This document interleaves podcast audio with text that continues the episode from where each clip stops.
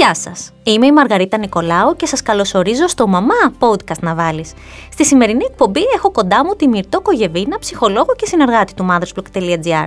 Μαζί θα συζητήσουμε για ένα θέμα που αφορά πολλές μαμάδες και εμένα, τώρα όχι τόσο, παλιότερα ίσως περισσότερο. Τα παιδικά πάρτι του Σαββατοκύριακου.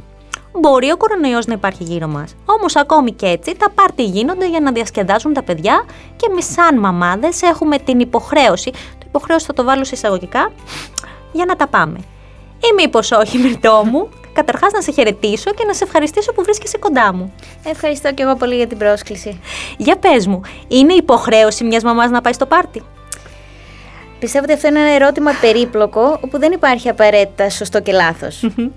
Από τη μία πλευρά, σίγουρα ως μαμάδες και ως γονείς, θα έλεγα καλύτερα, mm-hmm. οφείλουμε να βοηθήσουμε τα παιδιά μας να κοινωνικοποιηθούν. Και τα παιδικά πάρτι είναι ένα μέσο κοινωνικοποίησής τους. Από την άλλη πλευρά, βέβαια, οι μαμάδες δεν πάβουν να είναι και άνθρωποι με ανάγκες. Και με το ελεύθερο χρόνο μας να είναι τόσο πολύτιμος και mm-hmm. λιγοστός, είναι λογικό καμιά φορά τα παιδικά πάρτι του Σαββάτου να μοιάζουν πιεστικά κάποιες μαμάδες, δεν το κρύβω, και εγώ κάποιες φορές βαριέμαι να πάω. Ακόμα και τώρα, λίγο βέβαια, αλλά είναι λίγο η κούραση που μου βγαίνει περισσότερο. Προτιμώ να κάτσω, ας πούμε, στον καναπέ να ξεκουραστώ παρά να ντυθώ και να βγω έξω. Όμως με πιάνουν τύψεις και σκέφτομαι ότι ξεκόβω το παιδί από τους φίλους του και άλλα τέτοια και έτσι καταλήγω πάντα να φορά παπούτσια, μπουφάν, τσαντούλα και πάρτι. Τι γίνεται; Θα έλεγα ότι ίσως μια μέση λύση να είναι η καλύτερη σε αυτή την περίπτωση. Μπορούμε δηλαδή να πηγαίνουμε επιλεκτικά στα πάρτι του Σαββάτου, δεν χρειάζεται να πηγαίνουμε σε όλα. Από την άλλη, θα μπορούσαμε να συνοηθούμε με κάποιες άλλες μαμάδες, ε, ώστε να αναλαμβάνει κάθε μία να αλλάξει τα παιδιά όλων κάθε Σάββατο, ώστε οι άλλες μαμάδες να ξεκλέβουν λίγο χρόνο για τον εαυτό τους. Γνωρίζω βέβαια ότι δεν υπάρχει πάντα αυτή η δυνατότητα.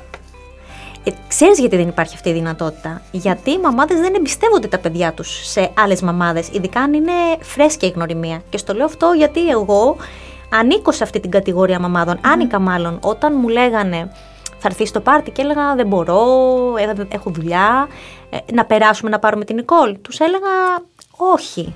Και αυτό γιατί ένιωθα ανασφάλεια. Δεν ήθελα να αφήσω το παιδί μου στα χέρια κάποιου ξένου, γιατί αν χρειαζόταν κάτι στο πάρτι τι θα γινόταν.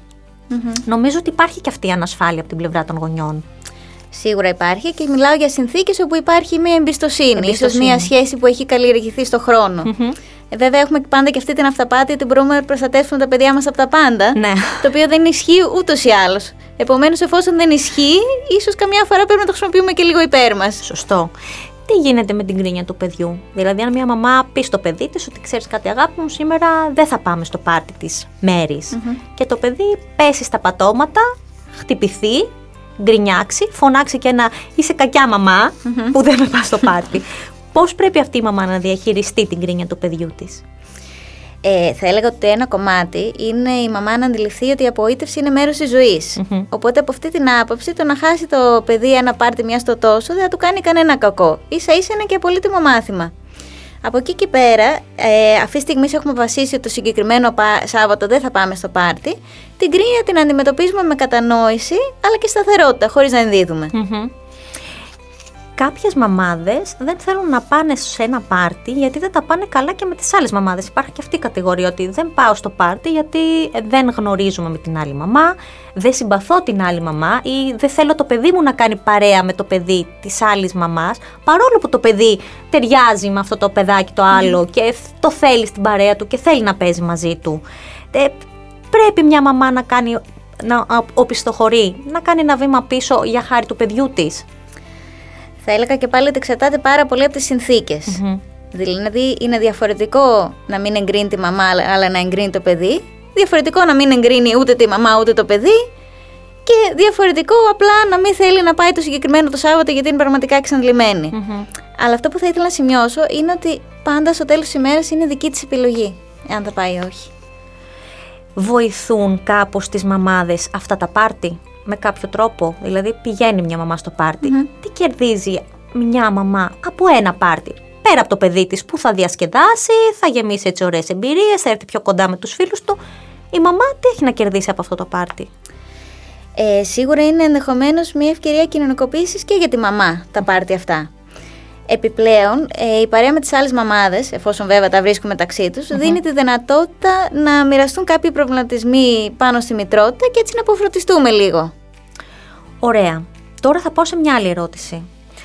Υπάρχουν περιπτώσεις που τα πάρτι είναι Σάββατο πρωί. 8-9 η ώρα. Μπορεί κάποια μαμά να σκεφτεί: Ωραία, θα πάω το πρωί στο πάρτι, γιατί θα πιω και ένα καφέ, θα ξυπνήσω, έχω και διάθεση. Υπάρχουν όμως κάποια άλλα πάρτι τα οποία μπορεί να είναι 3 η ώρα το μεσημέρι, full ώρα για ξεκούραση μιας μαμάς, ή πολύ αργά το βράδυ, 8 η ώρα 9, που ενδεχομένως το πρόγραμμα να βγαίνει τελείως από το πρόγραμμά του το παιδί. Αν εγώ για παράδειγμα βάζω το παιδί μου 8 η ώρα για ύπνο, δεν μπορώ να πάω 8 η ώρα στο πάρτι.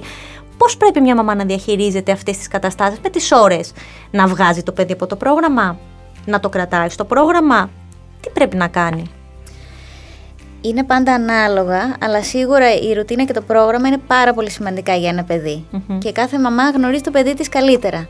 Οπότε, αν πιστεύει ότι το να το πάει σε πάρτι την ώρα του ύπνου του, ας πούμε, θα το βγάλει τελείως εκτός προγράμματος και δυνητικά θα του προκαλέσει πρόβλημα, ίσως είναι καλύτερα να μην πάει.